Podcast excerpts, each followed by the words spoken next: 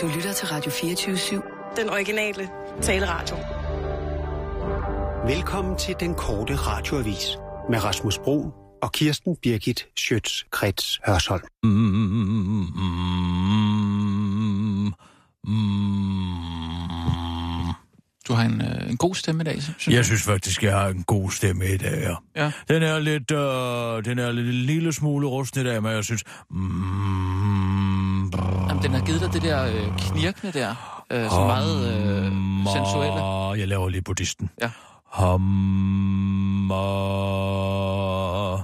den er altså god. Den er altså rigtig god. Er du øh, ved at være klar, Kirsten? Jeg er ved at være der, ja. Jeg er ved at være der. Godt. Jeg er ved at være der, ja. Så lad os sige klar, parat, skarp. Og nu, live fra Radio 24 Studio i København. Her er den korte radiovis med Kirsten Birgit Schøtzgrads Hasholm. Waller, jeg sværger, der er ikke noget at komme efter i Danmark. Nu kan integrationsminister Inger Støjbergs skræmmekampagne endelig læses i Libanon. Avislæser i Libanon vil nemlig fra i dag kunne læse ministerens syv punkter, der viser, hvor uattraktivt det er blevet for flygtninge at søge asyl i Danmark. Annoncen, der har kostet 250.000 kroner at trykke, er ifølge Støjberg selv alle pengene værd. Man kan faktisk ikke rigtig, øh, man kan, få, man kan faktisk få rigtig meget for pengene dernede. Det er slet ikke ligesom herhjemme, hvor en avisannonce koster en bondegård.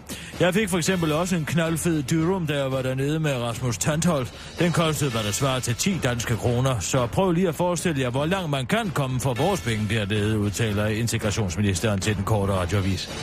Inger Støjberg forklarer også, at selve annoncens oversættelse til arabisk slet ikke var så bekostelig, som man skulle tro.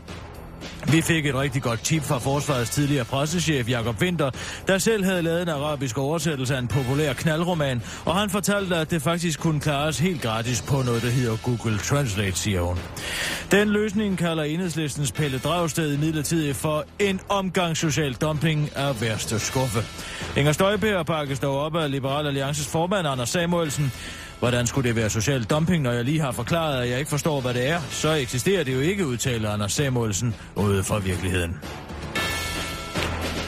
De konservative svarer Mette Frederiksen igen. Vi vil genåbne Tamilsagen. Socialdemokraternes formand Mette Frederiksen åbner nu for at genetablere Irak og Afghanistan-kommissionens arbejde efter næste valg, efter den nytiltrådte Venstre-regering har nedlagt kommissionen, det skriver politikken. Men øh, Frederiksen beskylder statsminister Lars Løkke Rasmussen fra Venstre for dårlig regeringsførelse. Man skal være villig til at lade sig undersøge. Det er et demokratisk problem, at det er her Løkke-regeringen starter, siger Mette Frederiksen til politikken. Det var Irak-kommissionens opgave at grave i grundlaget for, at Danmark deltog i krigen i Irak, og efter lukningen har medlemmerne af kommissionen kritiseret regeringsbeslutning om at nedlægge kommissionen, fordi der angiveligt er gravet ny, interessant viden frem. Men to kan lege den leg, angriber de konservative formand Søren Pape Poulsen, der truer med at genåbne Tamilsagen, hvis Mette Frederiksen ikke stopper. To kan danse den tango. Vi kan også grave gammel snavs frem, knækker Søren Pape Poulsen over for den korte radiovis. Ifølge politisk kommentator Skråstrup vil en genåbning af Tamilsagen dog ikke være klog politisk træk fra de konservative, eftersom sagen i sin tid var en bombe under de konservative resulterede i en rigsretssag mod den konservative justitsminister Erik Nien Hansen for at lyve. Det vil være at skyde sig selv i foden, siger Ask Rostrup til den korte radioavis. Den kritik praller dog fuldkommen af på Søren Pape Poulsen, der udtaler til den korte. Når Nasser siger, at det er en god idé, så stoler jeg på ham, afslutter han. Sol, sol, kom nu frem, ellers går vi aldrig hjem. Det budskab kunne øh, noget tyde på, at solen har forstået, for netop som man skulle tro, at efteråret for anden år havde meldt sin ankomst, så skinner solen nu igennem de våde og mørke efterårsskyer. I hvert fald for en kort stund. Regnen holder sig nemlig på behørig afstand og kan give plads til solen i ugens første dage og kan, skinne på, kan solen skinne på vores ansigter. Meteorolog Brian Dollars forklarer til den korte radioavis, at vi kommer til at få temperaturer mellem 15 og 20 grader, mens de dykker varmere til omkring 10 grader i aften og nattetimerne. Jeg tør godt love, at vi får solen at se her de første dage, men spørgsmålet er bare, hvor lang tid solen kan holde efteråret for døren, siger meteorologen og fortsætter.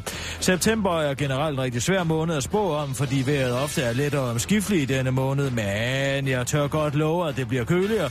Så hvis man er flygtning, gælder det bare om at komme hurtigst muligt ind i et land, der kan stille nogle lulokaler til rådighed, siger Brian Dollars med et glimt i øjet og erkender, at han ikke har fulgt så meget med i hele flygtningedebatten og altid har haft sin egen form for humor. Det var den korte radioavis med Kirsten Birgit Schøtzgrads Hørsholm.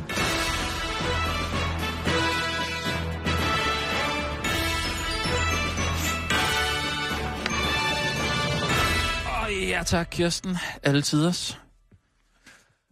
Ja, jeg ved altså snart ikke, hvad jeg skal mene længere. Det er første gang, jeg oplever det. Ja. Jamen, det er faktisk også første Det er ikke til gang. at vide, hvad der sker lige i øjeblikket. Nej.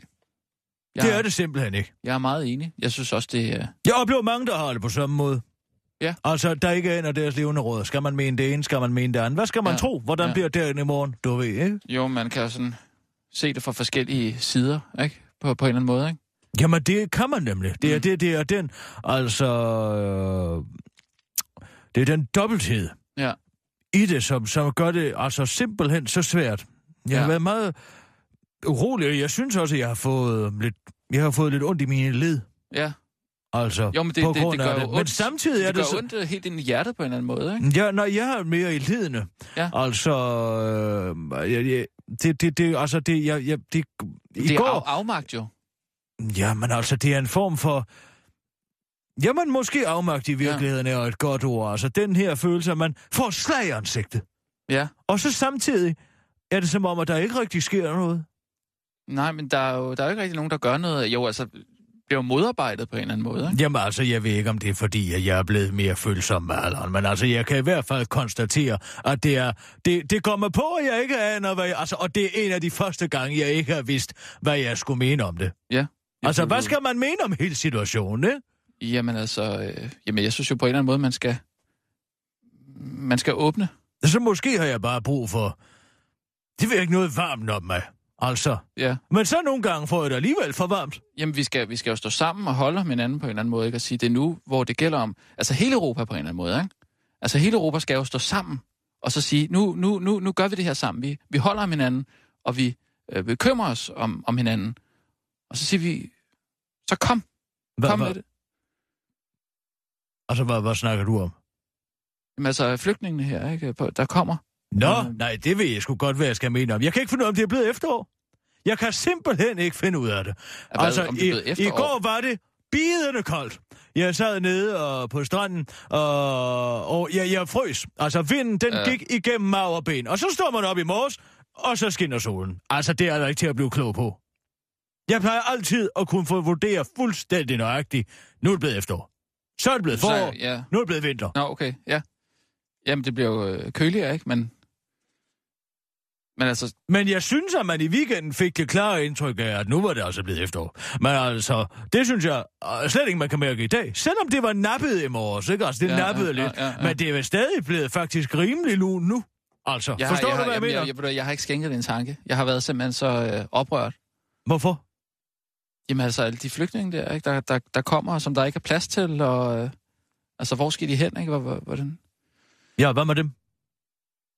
Jamen, det må jo være forfærdeligt. Forfærdeligt at komme øh, fra, fra krig og ødelæggelse, og så blive mødt med en annonce, hvor der står... Øh, Ja, den læser de jo allerede, inden de tager hjemmefra. jo, jo, men, men altså, jeg mener, det må bare være forfærdeligt. Det er jo... Øh, nu, jeg har, jeg har jo min egen familie at se til. Jeg ved jo ligesom, hvordan det er at, at tage sig en familie. Ikke? Og så, mm. Så det er jo ikke for sjov, man flygter. Altså, Nej. Jamen, jeg forstår ikke, altså... Øh, jeg må sige, at jeg forstår ikke, at man ikke byder dem. Altså, jeg forstår ikke, at man ikke sætter en grænse på mig. sætter en grænsebom op. Simpelthen. Vi Lav kontrol ved grænsebom? grænsen, Nej, så vi kan få dem vi fanget. skal da tage imod dem. Jamen, det er da også den måde, man gør det på, dit kvej. En grænsebom. Ja, hvad snakker du om? Jeg siger, Ellers vi, så skrider de jo videre skal til da tage Sverige. nogle Vi skal flere. jo have noget at fange dem. hvad for noget? Ja, vi skal fange dem. Altså, jeg forstår slet De ikke... stak jo af fra politiet i går, jo. Det var, Ja, det var da, fordi politiet vendte det blinde øje til. Vi vil jo gerne have dem videre. Altså, det er jo en meget prekær situation. videre, nej, der. vi vil da have dem. Ja, jeg vil gerne have dem, men Dansk vil Folkeparti vil gerne have dem videre. Så er vi så... enige. Hvad siger du? Jamen, Hvad vi er skal det, tage du imod, siger? Vi skal tage imod flere flygtninge. Ja, vi skal da bare tage dem. Men hvis man sætter en grænsebom op, altså, det som er, er, er kontraintuitivt her, mm. det er jo, at Dansk Folkeparti vil gerne have en grænsebom op, ikke sandt? Ja, føj. Men de vil ikke have flygtninge. Men ifølge Dublin-traktaten, så skal man jo altså... Øh, eller Dublin-konventionen, jeg kan ikke huske, om det er en konvention eller en traktat. Ja, det kan jo også være ligegyldigt. Altså, så skal de jo... Det første land, de registreres mm. i, skal de søge asyl i. Ja. Så hvis man stiller en grænsebom op, så bliver det jo altså Danmark. Ikke sandt? Men Dansk Folkeparti jo. vil jo gerne have ham videre til Sverige. Så skal Ja. man jo netop ikke stille en grænsebom op. Nej. Så vi skal have grænsebom. Jeg synes, vi skal have grænsebom, så vi kan få de flygtninge her og få altså, øh, den fremtidige arbejderklasse etableret. Altså, vi har jo problemer i Danmark. Den hvad, siger du? Den Den fremtidige? fremtidige arbejderklasse. Hvad snakker du om nu? Vi skal da... Vi skal da... Jamen, det er jo det, de bliver. Altså, hvem skal ellers tage sig af os? Så vi bliver gamle? Nu forstår jeg simpelthen ikke. Hvad, skal de tage sig af os nu? Vi skal da tage... Det skal de da! Altså, det er da et, et plan. Altså, det er jo... Du kan da altså, ikke byde dem, at de skal til at, at, at, at arbejde. Hvorfor i alverden der- kan jeg ja, ikke? Eller, jo, men på et eller andet tidspunkt. Men lige nu skal de jo bare have Hvad skal de have? De skal have et kost og arbejde. logi. De skal vel have et arbejde hurtigst muligt. Ja, ja, men de skal lige øh, komme sig over deres krigstraumer. Ja, ja, men mange af dem er jo altså også migranter. Øh, ja, men... Og hvad er det så, du siger? Så skal de arbejde Altså, er du klar over, hvor snavset det er på Frederiksberg efterhånden? På Frederiksberg? Altså, vi kunne godt bruge et ordentligt højt gadefejr, det kan jeg godt fortælle dig. Okay, Og Claus Hjort har jo planer om at sætte mindstelønnen ned, så vi kan også få det billigt. Altså, det hele går op, Rasmus. Hvordan tror du, vores samfund kommer til at se ud, hvis vi ikke snart får nogle arbejdere i det her land? Altså, det hele bliver jo et stort socialdemokrati, hvor vi alle sammen lader som om, at vi har et øh, nyttigt arbejde, men det er der jo ikke nogen af os, der har. Vi skal jo have nogen, der kan tage fra, Jo, men vi skal og det også... får vi øh, ved at stille en grænsebom op. Vi skal leve vores øh, kreativitet, jo. Altså, den løgn er du vel ikke faldet for. Vi skal vel leve af at kunne noget. Skulle ikke vores kreativitet. Ja, ja, men det er sgu da også øh, vores øh, kreativitet, der opfinder en ny dims, der kan øh, blive En solgt. ny dims. Ja, Det var ikke kreativitet, der opfandt isterningeposen. Det var nød efter ikke at kunne få kold udske. Og det er derfor, at uh, altså, kreativitet, det er nød, lærer nøgen kvinder spinde. Det er det, jeg altid har sagt. mm. Nød. nød, hvad? Hvis du ikke bliver tvunget til det, så kommer du ikke til at Nå, bestille jamen, noget. jeg- undskyld lige, det var, fordi jeg troede, det var, at du stoppede midt i en, en sætning. Jeg, eller, Nej, jeg siger nød af Nå, det, der ja, skal okay, til. Og så om okay. det så er flygtningenød, eller hvad det er, så Ja. ja. kan de komme herop og få noget for hånden. Okay, de er jo så, også i nød. Så de skal komme ud og rydde op på dit Frederiksberg. Det kunne de da starte med. Så kunne det være, at der var en af dem, der opfandt en smart dims til at feje gaderne med. Ja, Altså brændvind ukrudt kunne de altså også godt til at gøre. Det skyder op imellem mine fliser. Og jeg er jo ikke overskud til, altså jeg er travlt. Jeg kan Ja. altså ikke gå og rykke rundt i det der. det, Det, det er også forfærdeligt for knæene at ligge nede på jorden. Ja. Når jeg siger op med en grænsebom, så kan vi få dem registreret, og så kan vi få noget billig arbejdskraft. Ja. Jamen, jeg havde ikke set den sådan der. Det er jo også... Altså, du har jo en pointe på en eller anden måde, ikke? Altså hvis en af dem kommer forbi mig, så skal jeg love for, at jeg godt kan give dem 200 kroner sort for at få fældet det pæretræ, vi har kun at stående og skygge for min interesse. Mm. Jeg tror ikke lige, det er det, de tænker på, at de, altså, de skal til at... Og hun kan jo ikke sige noget, for hun er jo også mørk. Så er der jo to Hvad mørke, har det med der noget at gøre? Ja, så står hun og skælder ud. Hun vil jo aldrig skælde ud på en mørk. Hvad er det for noget vås? De rotter sig jo sammen. Hvem rotter sig sammen? Jamen Mørke? altså, du har da aldrig set to mørke stå og råbe på hinanden. Jo, det har jeg da i hvert fald. Hvor har du set det? Ja, jeg bor faktisk ude Nordvest. Nå, ja, okay. Ja, hvad mener du med det? Ja, nå, ja, okay. Men det var da dig selv, der bragte det på banen. Brak hvad på hvor banen? du bor. Hvad, og hvad så? Og hvad siger du med det? Hvad var det, du vil sige med det? Ja, jeg siger, at jeg har, selvfølgelig har da set øh, nogle, nogle mørke mennesker. Og så siger du, fordi jeg bor ude i Nordvest. Og hvorfor det? Hvorfor er det relevant? Ja, jeg kunne da også have sagt, at jeg bor... Øh, Nej, nej, det kunne du ikke. Lad nu det Hvad jeg sagde nu- du? Ja. Hvad var det, du sagde? Altså, står Jeg du... bor ude i Nordvest. Hvorfor Ja. sagde du det? Fordi at der, ja, der bor mennesker. Der bor der masser af mennesker. Jeg kigger ikke Hvilke på... slags mennesker bor derude? Der bor... Ja, jeg kigger ikke på hudfarven, hvis Hvorfor det er det, laver tror. du det så? Det jeg det- har faktisk set to mørke stå og skændes, for jeg bor i Nordvest, sagde du. Ej, det var ikke sådan, jeg sagde det. Det var præcis sådan, du sagde det. Jeg siger bare, at det, jeg, jeg ser jo ligesom verden for det, det den er. Ikke? Altså, jeg ser mennesker stå og tale, jeg ser at nogen diskutere. Det er ikke, fordi der er nogen, der skændes mere end andre her. Det er ikke det, jeg siger. Hvide mennesker sk- skændes lige så meget som, som, som mørke. Hvorfor siger jeg mørke? Det er dig, der har fået mig til det. Det, det var fordi, da dig selv, du vil der nævnte, hvor du, du, boede hen. du vil gøre alting op i kasser. Er du hvid eller, eller, eller, eller sort? Jamen eller? altså, hvorfor nu skal vi lade som om vi hverken er hverken eller? Det er ligesom, når folk siger, der er 99 kun. Jamen, har du en tidsmand, eller har du en tidskone? Nu gider jeg ikke at spørge mere. Det kommer an på, hvordan man føler sig. Nej, det gør ikke. Der er fakta, og så er der ikke fakta. Og fakta er, om man har en vulva eller en penis. Og så er der, den ikke længere. Det er det, jeg vil vide. Jeg vil ikke vide, hvordan du føler dig i dag. Jeg vil skide på, hvordan du føler dig. Nå, kan vi få nogle nyheder? Hold da op. Uh, ja, øhm, Jeg bor ude i Nordvest. Jeg ved godt, hvordan mørke mennesker er. Nå, hey, hey, Dr. hallo. Livingstone, det, det var I ikke... presume. Kan vi få nogle nyheder? Og nu, live fra Radio 24 Tag din trobehjelm på, inden du går Gider ud du for stoppe det er den korte radiovis med Kirsten Birgit Schøtzgrads Hasholm. 361.640 af Skats kunder bliver ulovligt ribbet. Netop som man troede, at Skat ikke kunne jokke mere i spinaten, så viser det sig nu, at de danske skattemyndigheder systematisk opkræver penge fra danskere, som, de slet, som slet ikke skylder penge til skat længere. Selvom borgernes gæld er forældet, fortsætter skat med at snuppe en bid af deres løn eller tvinger dem på afdragsordninger. Samtidig tilsidesætter skat borgernes retssikkerhed eksempelvis ved ikke at partshøre dem. Det slår statens advokat, kammeradvokaten, nu fast efter forespørgsel fra Skatteministeriet, det skriver Berlingske i dag. Kammeradvokaten har identificeret op til 15 generelle fejl i inddrivelsen hos skat. Blandt de mest alvorlige fejl står der, at der citat inddrives er kendt forældede fordringer, altså krav, som skat godt ved er forældede. Det præcise omfang er uklart, men i udkastet fra kammeradvokaten nævnes det, at 321.640 af kunderne i inddrivelsessystemet er registreret med forældede krav fra skat. Det inddrivelsessystem, der er tale om, er det såkaldt EFI, et fælles inddrivelsessystem. Der er endnu, der er endnu et offentligt IT-system, der er gået langt over budget og blev seks år forsinket, og som nu bliver kaldt en fuldautomatisk ulovlighed. Inddrivelsen sker blandt andet ved, at systemet tilbageholder en del af skyldnerens løn, modregner gælden, hvis skyldneren skal have penge tilbage i skat, eller iværksætter en tvungens betalingsordning. Men systemet fortsætter inddrivelsen selv, om skattegælden er ældre end de tre år, som ifølge reglerne er udgangspunktet for forældelse.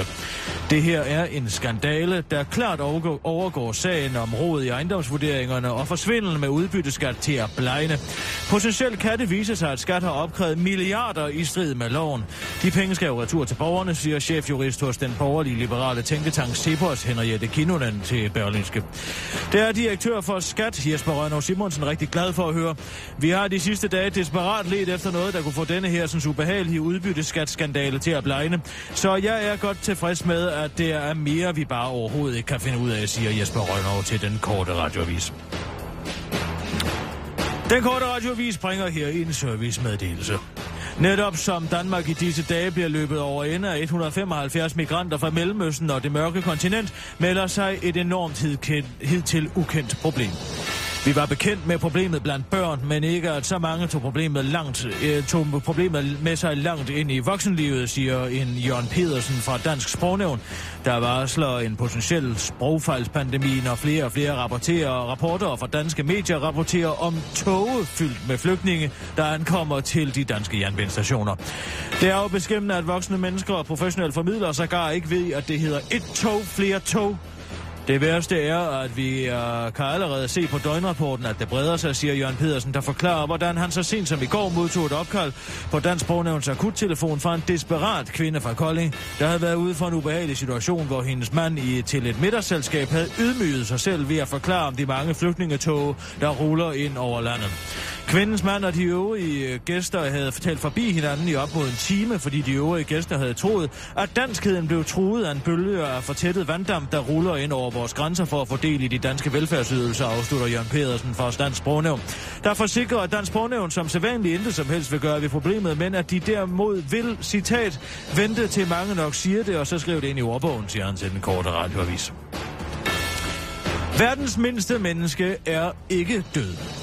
Danmarks Radio var i weekenden ude med nyheden om, at verdens mindste menneske, den 72-årige nepaleser Chandra Bahadur Dangi, netop er død. Men nu beklager det altså, at de muligvis har været en kende for hurtigt på aftrækkeren med den lille nyhed. Vi er meget ked af, hvis nogen føler sig vilde, da nyheden udtaler nyhedschef og Rys rigeste mand Ulrik Hårup. Verdens mindste menneske lever nemlig i bedste velgående her i Danmark. Det er naturligvis Dansk Folkepartis Martin Henriksen, der pt. er verdens mindste menneske, og altså ikke den nu afdøde Chandra Bahadur Gandhi. Martin Henriksen rettede i weekenden en skarp kritik af Tyskland, som han, regnet, som han mener agerer usolidarisk, når de netop har besluttet at åbne grænserne for de flygtninge, som den seneste tid har opholdt sig i kaoslignende tilstand i Ungarn. Og det er blandt andet den kritik, der officielt har gjort Martin Henriksen så utrolig lille. Det var den korte radioavis med Kirsten Birgit Schøtzkoldt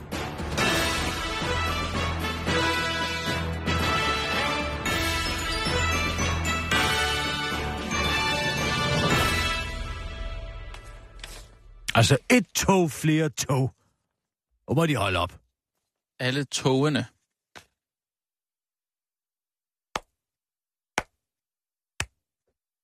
Hvorfor? Skal Bravo. Du... Ja, tak. Du kender den godt. Jeg ja, Ja, så sågar en voksen mand sige futtog her forleden dag.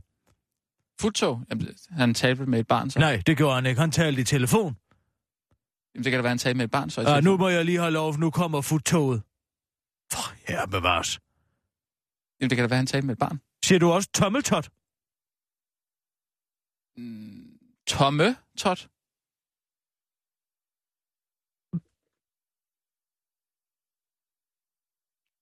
Hvad var Tommetot? Hvorfor siger du det? Nej, altså, det, nej, det gør jeg ikke. Jeg siger en tommelfinger. Nå, Jeg troede, det var en fælde. Du var, jeg troede, du var i gang med en fælde eller et eller andet. Må jeg lige spørge dig om noget i øvrigt, Kirsten, nu du har så travlt med at være efter mig, fordi jeg bor i Nordvest? Hvad? og, fyr løs. Hvor var du, da vi andre samlede 10 millioner ind i går til Red Barnet? Ja, jeg var taget uh, udendørs uh, til DM i hotdog uh, i går. DM i hotdog. Altså alt andet end at være hjemme, når de kommer forbi. Jeg sørger for at mig, være... hvem er så mest racistisk her? Hvad mener du med det? Du har lige anklaget mig for at, at, at gå med tropehjelm og, og øh, jeg ved ikke hvad, fordi jeg, jeg kom til at sige øh, noget med nogle mørke... At du havde kendskab til mørke mennesker, skøren og laden, fordi du boede ude i Nordvest. Det, var ikke, det var ikke det, jeg sagde. Det var det, du insinuerede. Det, det er lige meget, Kirsten. Jeg prøver bare lige at sige, at det var mig, der var på gaden og samlede penge ind. Mens du var til DM i hotdog, siger du så. Var der vand med at være til DM i hotdog? Der var ikke den eneste, der var der. Nej, nej, men øh, Det var jo de her befolkninger, der vandt. Og så Danmarks bedste hotdog. okay. Var glemrende hotdog. Altså, ja. Det må jeg sige. Jeg er meget stor fan af hotdogs. Uh, en hotdog, flere hotdogs. Og uh, jeg kan sagtens spise tre, fire, fem hotdogs. Det er slet ikke noget problem. Mm. Mit største Så du havde problem... ikke tid til at samle penge eller hvad? Du havde hvad ikke tid... skulle jeg vandre rundt på gader og stræder med en Ja, indsamlingsbøsse? det kunne da være, at folk ville blive øh, rigtig glade for at give penge, hvis de så, at at Kirsten Birgit øh, kom, kom gående med, med sådan en rød bøsse der. Hvad? En indsamlingsbøsse. Nu skal du ikke begynde på et eller andet. Jeg har ikke sagt noget forkert her.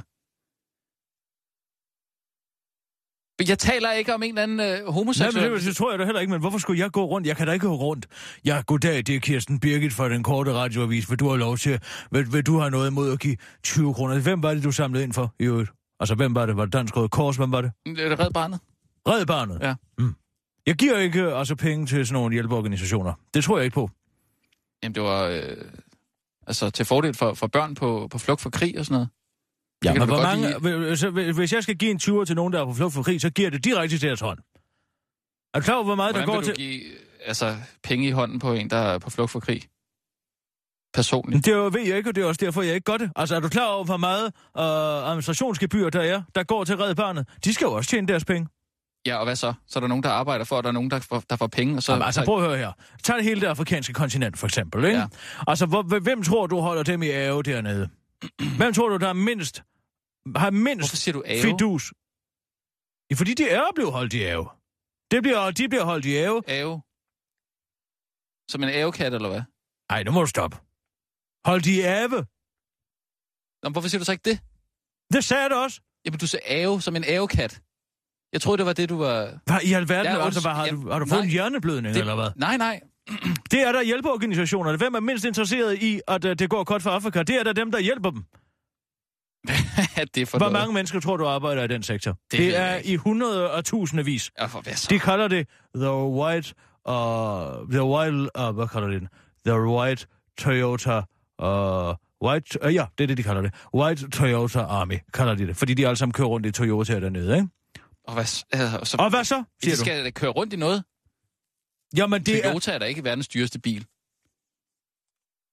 det handler ikke om, hvad de kører i for en bil. Det handler om, at der er en her af hvide mennesker, som prøver at få Afrika på fod. Men der er ikke nogen, der, der tænker på at give den sorte mand noget værktøj, sådan så han kan komme ind. Hver eneste gang, at du giver penge til en eller anden hjælpeorganisation, eller man giver mm. ulandsbistand, så er der jo altså en klausul i den ulandsbistand om, at uh, de ting, som skal hjælpe de sorte mennesker dernede, de skal købes i Danmark, de skal altså ergo ikke produceres i Afrika. Derfor så giver man dem en, en traktor, som de ikke aner, hvordan man bygger, og lige så snart den går i stykker, så ved de ikke, hvad de skal gøre med den, fordi at de har ikke nogen erfaring med at bygge den. Hvis man nu sagde, "Nå, nu lærer vi jer hernede at bygge en traktor, så kan I bygge den færdig, og hvis den så går i stykker, så kan I reparere den også. Nej, men de klausuler har man, og hvorfor gør man det? For at få nogle af pengene hjem igen. Altså dem, som selvfølgelig ikke bliver skummet og krigsherren dernede. Jeg siger, stop det Men hele, skal du gøre og så det skal så de nok... kompliceret? Hvorfor Fordi skal det er kompliceret. du... det er da ikke kompliceret, Livet er at der kompliceret. Er nogle... men der er nogle børn på flugt fra krig og død og ødelæggelse. Hvorfor skal det være så kompliceret? Men hvorfor kommer den bare- krig og død og ødelæggelse? Ja, nu, jeg det ved gør den ikke da på det grund af den en- hvide mands øh, interesser rundt omkring i verden. Jeg Ja. siger, lad os få vores lange tentakler væk derfra. Haps! Ud af det hele. Og så brug noget energi på at finde ud af, hvordan vi får vores biler til at køre på noget andet end olie. Altså helt ærligt, det kan vel ikke være så svært. Hvor svært Nej, kan jeg det synes, være, du komplicerer tingene lidt, men altså... Fint Ja, nok. men prøv at høre, livet er kompliceret.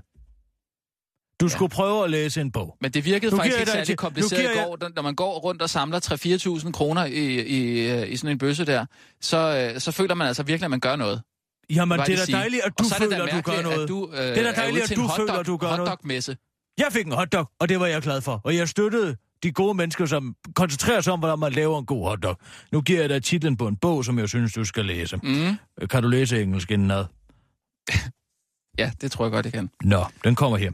Den hedder Dark Star Safari. Nu skal du se her. Dark Star Safari. Og han hedder Paul Thoreau. Ja. Og han har altså skrevet The Dark Star, og jeg tror ikke, jeg er i tvivl om, den hedder The Dark Star Safari, eller den bare hedder Dark, Dark Star Safari, tror jeg, den hedder. Mm. Og det er altså en, uh, en rejse, Mm. og han er tidligere ulandsmedhjælper, ham her, Nå, okay. fra 60'erne. Og han siger, det går ikke godt i Afrika, og det er jo ulands- ulandsmedhjælpernes fejl. Nå, og han rejser fra Ægypten og til Sydamerika og land, gennem Ja. alle de her lande her, ikke? Ja, ja. Den synes jeg, du skulle læse. Paul Thoreau. P, uh, P-O-U-L T-H-E-R-O-U-X. Ja. Jamen, den skal jeg nok Jeg læse. skriver det til dig her. Ja, tak. Værsgo. Nu fik jeg faktisk læst en hel bog her i sommerferien, så det kan Nå. være, at til jul måske altid. Ja, et eller andet sted. Men jeg gider i hvert fald ikke høre dig udtale dig om det, før du har læst den bog. Så må du sige stille. Oh, ja, okay. Er du en af dem, som er blevet rippet af skattevæsenet? Det tror jeg ikke. Nå. Hvad tænker du på? Op af de her øh, øh, EFI, altså computeren, der står derinde og bryder loven på daglig basis. Nej, jeg, ja, det, ved jeg ikke. Jeg har ikke lagt mærke til. EFI, en fælles, et fælles inddrivelsessystem. Ja. Ja. Og lige høre det. Men hvor meget drejer det sig om? Jeg har potentielt set mange, mange milliarder kroner. Altså, Og det er per mand? Per mand? Ja. Hvad mener du med det? Per mand? Ja, altså, øh, hvor meget er det? Per dansker? Ja, Ja, det ved jeg ikke. Altså, eksperterne siger øh, muligvis noget, der får altså, den her øh, udbytteskatsskandale til at blegne. Og den er jo efterhånden ved at snige sig op på små 10 milliarder. Ja. Så mere end det. ja. Og det vil ikke være så godt. Ja, det vil ikke være så godt. Nej. Men det er, Det er nok- utroligt. Se, de har lavet, et, altså, de har simpelthen lavet et, øh, de har lavet et IT-system, som ikke altså medregner øh, forældelsesfrist. Skat til, øh, altså til skat. Mm.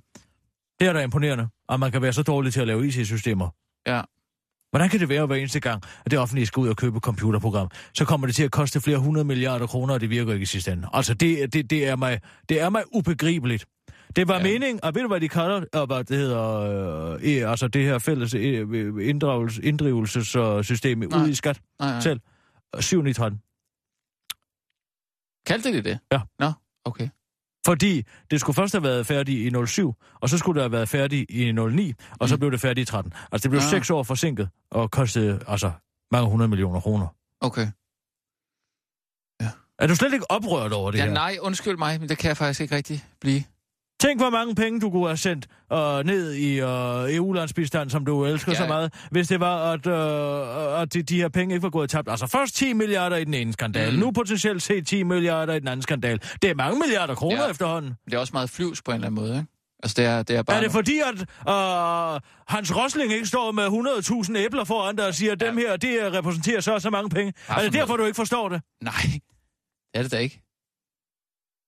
Jeg vil være træt af, at mennesker ikke øh, har noget abstraktionsniveau længere. At øh, de ikke kan tænke på tal, uden at skulle have det Nej, håndgribeligt gjort i en eller anden Kirsten, Lego-klods. Kirsten. Eller i en øh, æble, eller en pære, eller en banan, eller hvad fanden ved vi. Nej, nej, men, men prøv at høre, når det kommer til det der skat der, så er jeg bare sådan, altså det er jo fuldstændig ligegyldigt, vi kan ikke gøre noget alligevel.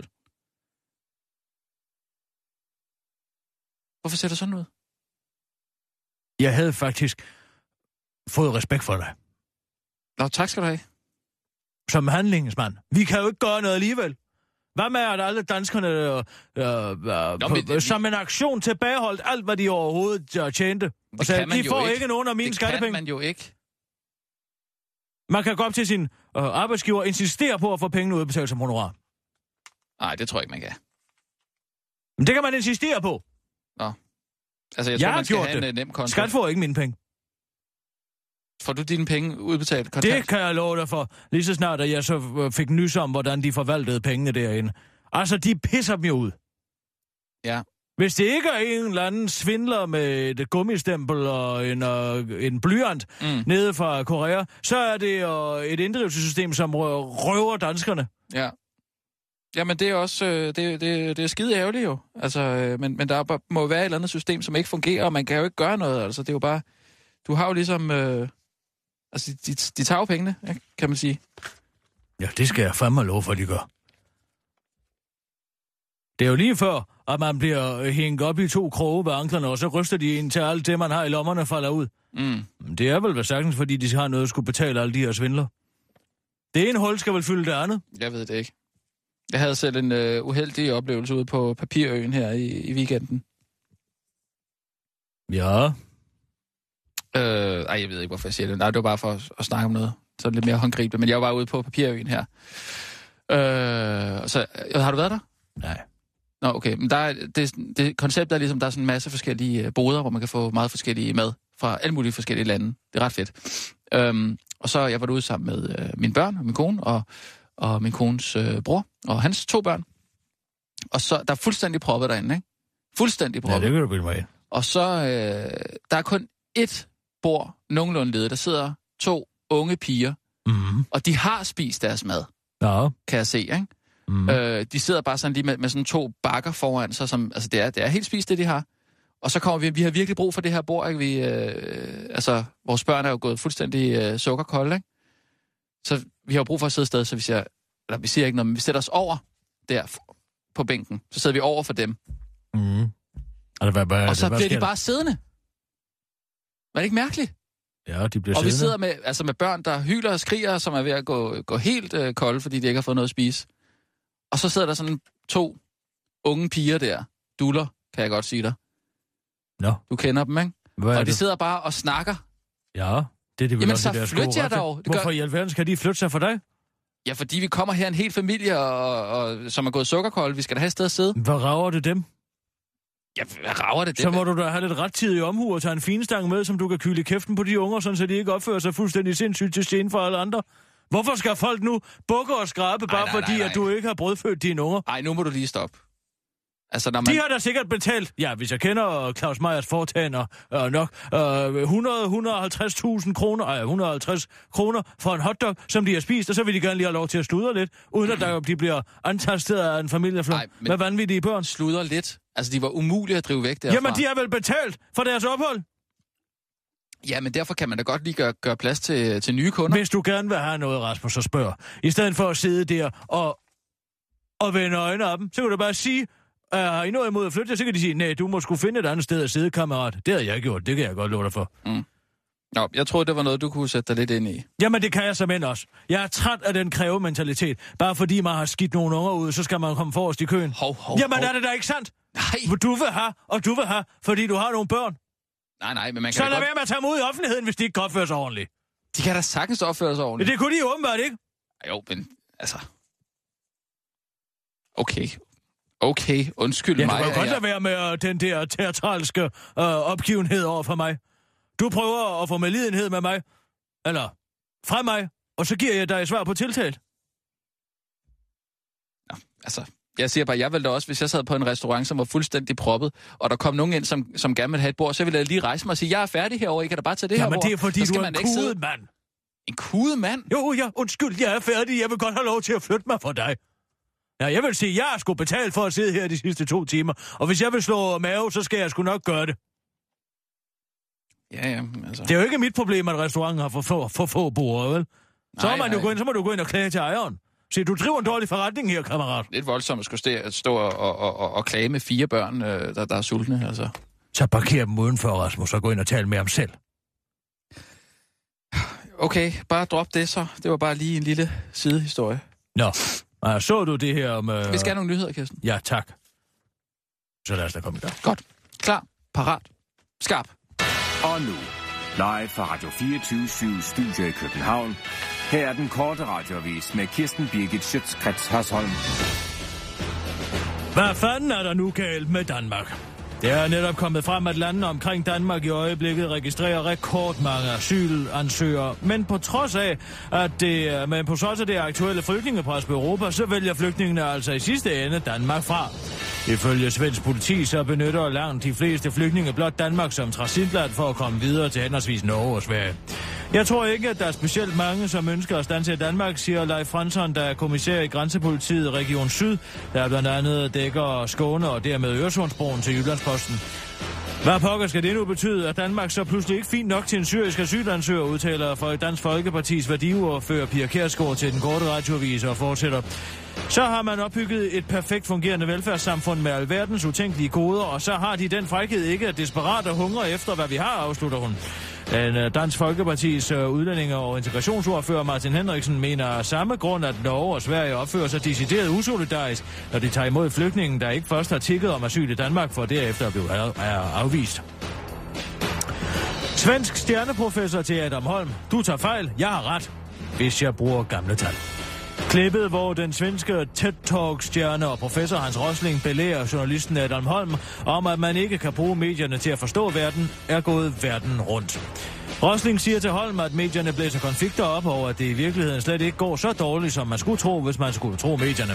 For eksempel er der kun 250.000 syriske flygtninge i Europa, og det ellers som medieudskældte land Nigeria klarer sig eksemplarisk. Og de har faktisk lige øh, gennemført deres første demokratiske valg, hvor det nigerianske folk har valgt en leder, de alle kan lide. Det står ikke til diskussion, siger Rosling til interviewet, i interviewet til Holm. Det er fakta, jeg har ret, og du tager fejl. Hvis man gerne vil opnå samme indsigt som Rosling, skal man ifølge ham bare have en basal uddannelse og så gå på jagt efter fakta selv. Men det skulle han måske aldrig have sagt, for nu viser det sig nemlig, at en med netop det er gode Roslings fakta efter i sømmene. Allerede til at begynde med kan man konstatere, at Roslings tal om, hvor mange syriske flygtninge der er i Europa, i hvert fald er et år gamle. Det rigtige tal er minimum 350.000, siger Brian, der har en basal uddannelse og er gået på jagt efter fakta. Jeg fandt også ud af, at 70 procent af Nigerias befolkning lever for under 1 dollar om dagen, og at landet har verdens bedst betalte politikere til trods for den enorme fattigdom. Den nyvalgte præsident er også landets tidligere militærdiktator, som kuppede sig til magten i 1980'erne, og efter han er kommet til, har han været under skarp beskydning i de nigerianske medier, fordi han blandt andet har bebudet enorme tøjbudgetter til de i forvejen ekstremt vellønnede nigerianske politikere, forklarer Brian til den korte radioavis. Danske møder rasende på professor Rosling. En mødergruppe fra Østerbro retter nu skarp kritik af DR's flygtningedebat lørdag, hvor den svenske professor Rosling deltog for at anskueliggøre flygtningeproblemets størrelse, så selv et menneske, der ikke kan forestille sig store tal, uden at de bliver repræsenteret i frugt, kunne være med. Altså, hvad fanden ligner det at sende den slags svineri i fjernsynet, siger den 42-årige småbørnsmor og grafiske designer Emma Øenslager, der er talsperson for gruppen til den korte radioavis. Jeg havde lige brugt hele dagen på at lære min datter Konstance, at man ikke skal røre ved alle flødebollerne, når man vælger en, men at man skal vælge en inde i hovedet, og så tager den øh, uden at spise. Ej, og så tager og så tage den. Og så lukker man op for fjernsynet, og så ser man sådan en skide svensker stå og røre ved 70 æbler uden at spise et eneste af dem. Så ved min datter jo ikke, hvad hun skal tænke, siger Emma Øenslager til den korte radioavis og tilføjer. Jeg har oplevet, at mange i min mødergruppe oplevede samme problematik under temalørdagen i weekenden. Derfor tog jeg affære og rettede henvendelse til DR, så de kunne få det stoppet. Afslutter Emma Øenslager, der ikke har fat en skid af det hele til den korte radioavis. Hun bakkes nu op for uventet kant. Foreningen af Danske Sejderentusiaster retter nu også skarp kritik af Roslings laissez holdning til hygiejne. Hvad fanden ligner det at stå og rave på, sådan på alle æblerne? Hvis vi havde opført os sådan under et kontrolbesøg fra Fødevarestyrelsen, så havde vi fået beslaglagt hele overgangen, siger den danske sejderentusiast Gunnar Langmark til den korte radioavis. Der nu bakkes op af foreningen Stop Madspil. Altså, så gik øh, der lige, øh, jeg ved ikke hvor mange æbler til, fordi den almindelige øh, danske åbenbart ikke kan forestille sig en mængde på en million uden at se et æble. Hvor mange mennesker kunne øh, Hans Rosling ikke have brødfødt med de æbler, siger formanden for foreningen Stop Madspil, Janne Bertelsen til den korte radioavis. Hun bakkes nu op af interesseorganisationen Pære og Bananer, der ikke kan forstå professor Roslings tilsyneladende favorisering af æbler. Altså, det kan da godt være, at man ikke kan sammenligne det her, men det minder om 2. verdenskrig. Hvorfor bruger han altid de æbler til at illustrere verdens elendighed og aldrig, ja, nu siger jeg bare noget tilfældigt, Pære og Bananer, spørger formanden for organisationen Pære og Bananer, Frans Rasmussen, til den korte radioavis. Det var den korte radioavis med Kirsten Birgit Sjøtskrets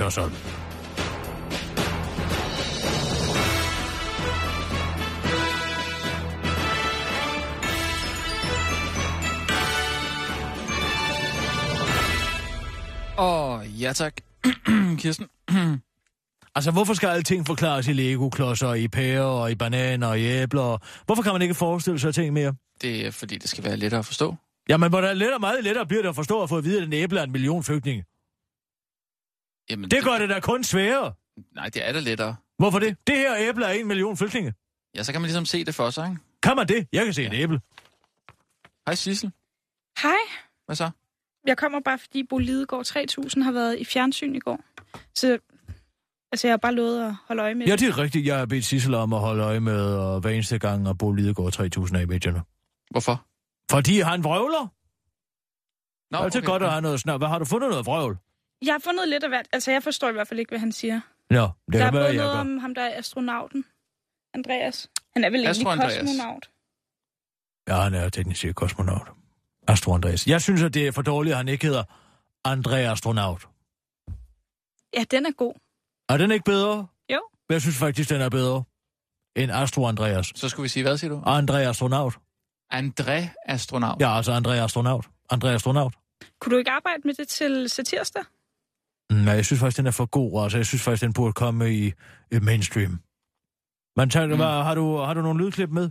Ja, jeg har lidt forskelligt til dig.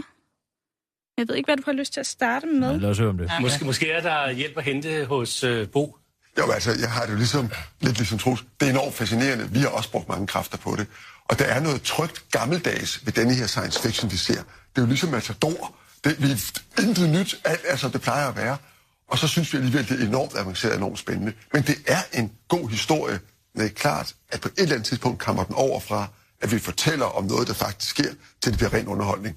Og det må vi så bare erkende, at det er jo også en rolle, vi har. Øh, og det synes jeg bare, man skal, man skal erkende, at det, her, her, er vi, her er vi kommet ud over det, som egentlig informerer, og over det mere underholdende. Men det skal man i øvrigt have lov til. Du, du Jamen, jeg synes da hele forsiden, gjorde du ikke det? Og så, Jo, havde, jo, og så stod jo, der, hvorfor? Jo, jo, præcis. Har du fået og, og, og en leder, Karen. Og hvorfor egentlig? ja, netop. lige præcis. Mm. Nå, det er postlusen. Ja. Det er Allan Silberbrand, der er vært. Ja, det kan jeg høre. Hvorfor? Nå, så det handler om, hvornår man skal skrive... Jeg forstår ikke, hvad han siger. Jamen, det gør jeg heller ikke. Også fordi han sammenligner det med Matador og sci-fi. Og det der... Altså, nu er jeg jo meget ung, men det er da ikke... Men du har set. Matador? Ja. Ja, der er ikke meget sci-fi i den. Nej, det er det ikke. Det er rigtigt nok. Det er mest øh, øh, hverdagsdrama, kan man vel sige. Ja. En, sådan en, det er jo en form for upstairs and downstairs serie, altså i, i, i, i en af de større provinsbyer i Danmark. Mm. Og det er altså historien om en mand, der klarer sig på trods på mm. mange måder. Ikke? Ja, hvorfor altså, står du og kigger på mig? Jeg, jeg ved da godt, hvad Matador er. Nej, jeg troede ikke, du havde set det. Det har jeg da. Selvfølgelig har jeg da set Matador. Nå. Nej, hvad, hvad, hvad, hvad siger han mere? Jamen, så har han noget om øh, dækningen af den her treårige dreng, der er skyllet op på stranden. Åh, oh, det er et forfærdeligt billede. Men politikken vælger jo så kun at, øh, at tage billedet med, hvor man ikke kan se drengens ansigt. Ja, Og det, det taler de så om, og jeg forstår simpelthen ikke, hvad det er, han siger. hvad er det den her? Politikens øh, fotochef Thomas Borberg skrev i øh, den 29. august, for mig er det unødigt at vise børnelig, der skyller ind på stranden, for at vise den her tragedie. Vi skal passe på med at bringe billeder af døde mennesker, og i endnu højere grad af børn. Vi kan godt bringe billederne ud fra vores etiske retningslinjer, øh, på politikken går ud fra, men her vælger vi ikke at gøre det. Jeg har ikke brug for at se billedet for at forstå konflikten, sagde han altså den 29. august. Øh, og så tre, fire dage efter, jeg tror det var den tredje, der bragte de så øh, billedet. Hvad er der sket i den periode? Jamen altså, de billeder, han refererer til her, Borberg, det er jo de billeder, der var de første billeder af døde børn, der var skyllet i land øh, i Nordafrika. Øh, og der var, havde vi det yderligere problem, vi ikke var helt klar over, hvor de egentlig kom fra. Men igen, det er ikke vi hans bragte, argu- det er ikke hans det er rigtigt, her. men vi bragte altså heller ikke billedet af ansigtet på den her dreng. Nej, nej, men vi det- bragte billedet undskyld. af kystvagten, der var Bo- væk. Og der er lige... Det er selvfølgelig noget Bo- mumbo jumbo, det der. Altså, undskyld bare vi kunne bare have bragt billederne dengang. Altså, det, det her er jo fordi, det er en net beslutning for os at træffe al den stund, at de britiske aviser er ligesom gået Jeg for synes ikke, det er en truffet TV2 en afgørende TV2 beslutning at bringe det her Jeg synes ikke, det er en let det. beslutning. Det kan godt være, at Dyrbøl synes, det er en let beslutning. Jeg synes, det er en svær beslutning, hvor tæt man går på Det er noget døden. demagogisk Men at det her er vigtige billeder, at det er et billede... Men hvad er det, der er sket, Bo? Det er bare det, Ja, det, det- det, det, det er vigtigt, du siger det, du siger det sådan set igen og igen, men jeg spørger bare, fra den 29., hvor jeres fotochef siger det, til den tredje, hvor I bringer det. Der må være sket noget i mellemtiden, for det er stadigvæk døde børn, det er stadigvæk den samme konflikt, det er stadigvæk flygtninge. Det er ikke de samme billeder, og det er klart, at det her billede på det tidspunkt, vi bringer det, er jo i sig selv blevet en verdenssensation. Men det er jo også politisk Og derfor er det, derfor er det, det er, jo, det er jo både billedet på den krise, vi alle sammen taler om, og et billede på den reaktion, der nu er ved at gå som, gå som så- chok igennem så sker Europa. Der jo det, så sker der jo det, at altså, nu, nu siger I, at I har ikke brug for at vise billederne for at forstå konflikten, men det havde altså Cameron så til synlædende i Storbritannien. Ikke? Altså det var det billede, som egentlig afgjorde, at Storbritannien ændrede kurs politisk, så derfor så må man sige, at uh, det kan godt være, at I ikke behøver det for at forstå, men det gjorde verdensoffentligheden så for at forstå konfliktens omfang og dermed handle. Jeg tror, han er ved at få en nedspilning på. Mm. Ja, men Du altså, har også hørt på hans stemme, at han er blevet mere presset. ja, det kan jeg godt høre. Altså, han har mere, det er jo faktisk rør er jo gået, det er blevet lukket helt op. Men jeg altså, tror der, er, der, der, der er fri, og hvad det hedder, luftgennemstrømning gennem alle hans kropsåbninger. Mm. Det kan man jo tydeligt høre. Men det er jo... Øh, Altså, han, han kan ikke lukke af mm. mellem uh, næsen og munden. Nej. Han kan ikke lukke af mellem uh, næsen og øret. Mm. Og øret og munden. Altså, det, det, det er lige før det... Når han taler. ja. Men han siger, at det er et billede på, øh, på, på selve konflikten. Billedet. Ja, jo, men altså på det ene, en ene dag siger uh, hans billedredaktør, vi vil ikke bringe billedet, så bringer de billedet igen tre dage efter. Ja. Det er jo alligevel noget polemisk pjat, at man så sidder men... og prøver at og, og, og, og sige, at intet har ændret sig, og det var et andet billede, og så videre, så videre, så videre. Ja, det er fordi billedet, det, det store billede, det har ændret sig. Hvad for et billede? Ja, altså billedet på krisen, flygtningekrisen, det Hvad er har det? ændret sig. Hvad er Og det for så, et billede? Ja, altså det, det er jo overført betydning. Ja, hvad var det? Ja, det har ændret sig jo. Altså det, sagen har udviklet sig. Og så, Men det er jo ikke det billede, de taler om meget håndgribeligt billede af den lille syriske dreng. ja, det tror jeg ikke, han gør. Jo, Nej, han... Nej, Kirsten. hvad mener du? Hvad, altså, det er billedet på, men Det- det... man kan jo ikke bringe et billede i overført betydning i politikken. Enten så Jo, det- bringer det- man det billede, eller også bringer man det ikke. Ja, men han bringer det, fordi det er et billede på øh, krisen. Der var den. Altså, jeg, jeg har lavet den sidste lydbid, hvis det, øh, hvis det kunne friste. Den er der sidste. Ja, nej. Den, der ligger lige efter. Den, du lige har spillet. Vi skal have nyheder nu. Vi er jo sådan bagefter. Det er nyhedstid. Ja, lad os lige tage nogle, øh, nogle, nogle nyheder, så vender vi lige tilbage. Øh, øh, tak for det, Sissel. Det var Ja, jeg lidt. kigger på det og senere. Ja, gør det. Tak, Sissel. Tak skal du have. Ja, det var så lidt, Kirsten. Og en sød pige. Det er hun da. Og hendes øjne sidder deroppe. Ja, i ansigtet. Der kan du bare kigge hen, Ja, hvor skulle hvis du det ikke ved, hvor du skal placere dit blik. Hvad er det, du hensyder til? Hvad er det, du hensyder til nu? Ja, hvad tror du? Og klar, hvor hårdt det er at være en ung pige på en nyhedsredaktion? Det er hårdt nok i forvejen også. også. Det der, det er bare Hvad er det? det? simpelthen unfair sagt. Hvorfor er det det? Du hentyder til, at jeg skulle kigge på, på Sissels øh, bry, bryster? eller hvad? Ja, det er det, det jeg hensyder til. Nej, nej, det gør jeg altså ikke. Hun stod med nogle papirer i hånden, som jeg kiggede på. Hvorfor?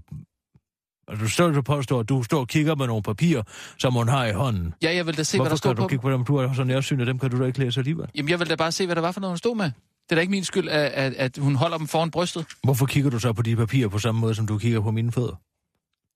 Jeg kigger da ikke på dine fødder. Står du ikke og se, hvordan du øh, beskuer min svang? Besku... Nej, øh, Kirsten, jeg har bemærket, at du er platfodet. Det er det eneste. Og jeg har prøvet bare at se, hvad der var på de papirer. Tror du ikke, jeg kender begær i en mands blik? Der er... Så Nej, jeg kan genkende det? jeg er gift. Ja. Og det har jo afholdt historiens mænd for at gøre noget som helst, jo. Ikke sandt? Du tror altid, at vi mænd vi er ude på øh, det Det værste. er ikke noget, jeg tror. Det er noget, jeg ved. Jeg har da lov til at lige at se, hvad det er for nogle papirer. Nå! Hvad har du lov til? Der kom det. Jamen, er, er, er, er der hvad, hvad Hvad der er? det? Er du blevet Elmer Fjort nu, eller hvad? Bab- bab- bab- bab. Nej, det er faktisk, det er faktisk, faktisk Pelle Gris, der siger sådan. Mm. Jeg siger bare, at du kunne gøre Sissels liv meget lettere ved at bare betragte hende som et menneske, Det gør jeg da også. og ikke som et afstyr. Ja, undskyld mig. Hun er et menneske, men hun er sgu da også et menneske med bryster. Ja, det er hun da. Ja. Men dem, kan- det kan hun jo ikke gøre for. Nej, det, jeg har da heller ikke noget imod dem. Nej, det skal jeg lige love for. Nej, nu, nu, nu, nu, nu, nu, nu bliver det simpelthen for meget, Kirsten. Hvad vil du have? Hun skal trække skuldrene frem og gå pukkelrykket rundt og slække på sin Nej, det holdning vil jeg da ikke have. for at gøre sig grim. Overhovedet ikke. Hvad snak? Nej. Hvad er det så? Jeg anerkender da alle mennesker. Og, og, og det, er også, det hører da også med til at anerkende mennesker, at man ser på dem som et, øh, øh, altså som en kvinde, eller med, med de attributter, som, som man nu har hver især, ikke? Altså de, de fordele og, og ulemper, eller men ikke, men altså Ja, jeg ser fordi Sissel, hun er jo bare en sæk med fordele og ulemper, Ej, som du kan vælge at vrage ikke. for. Det er overhovedet ikke. Men hun er da en kvinde. Og hvad skal det betyde? Men hun er da en kvinde. Ja, det, det, det betyder ikke noget. Det betyder bare, at, at, at, at, at jeg kiggede ikke på de bryster. Hvad kigger du så på? På papirerne! Ja, men du er jo simpelthen så gennemskuelig, Rasmus. Ej, det er jeg altså. Skulle vi have det i nyheder, eller hvad? Ja, det tror jeg, vi heller vi må. Klar, parat, skarp.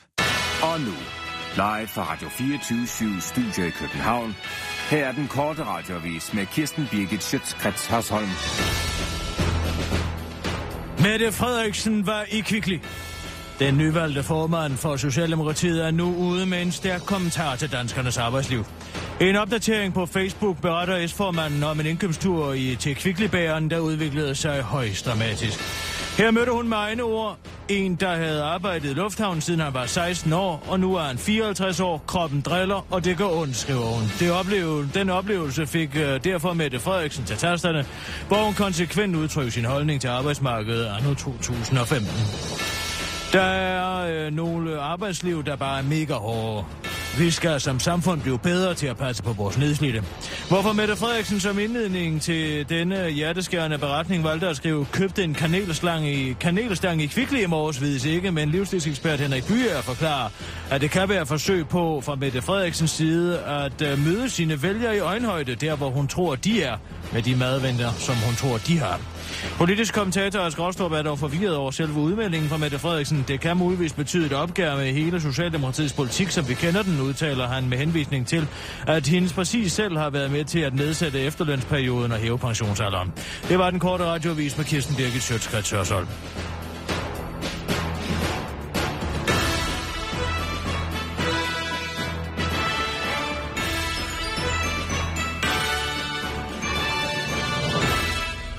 Nu nåede vi jo slet ikke nogen nyheder her i den sidste.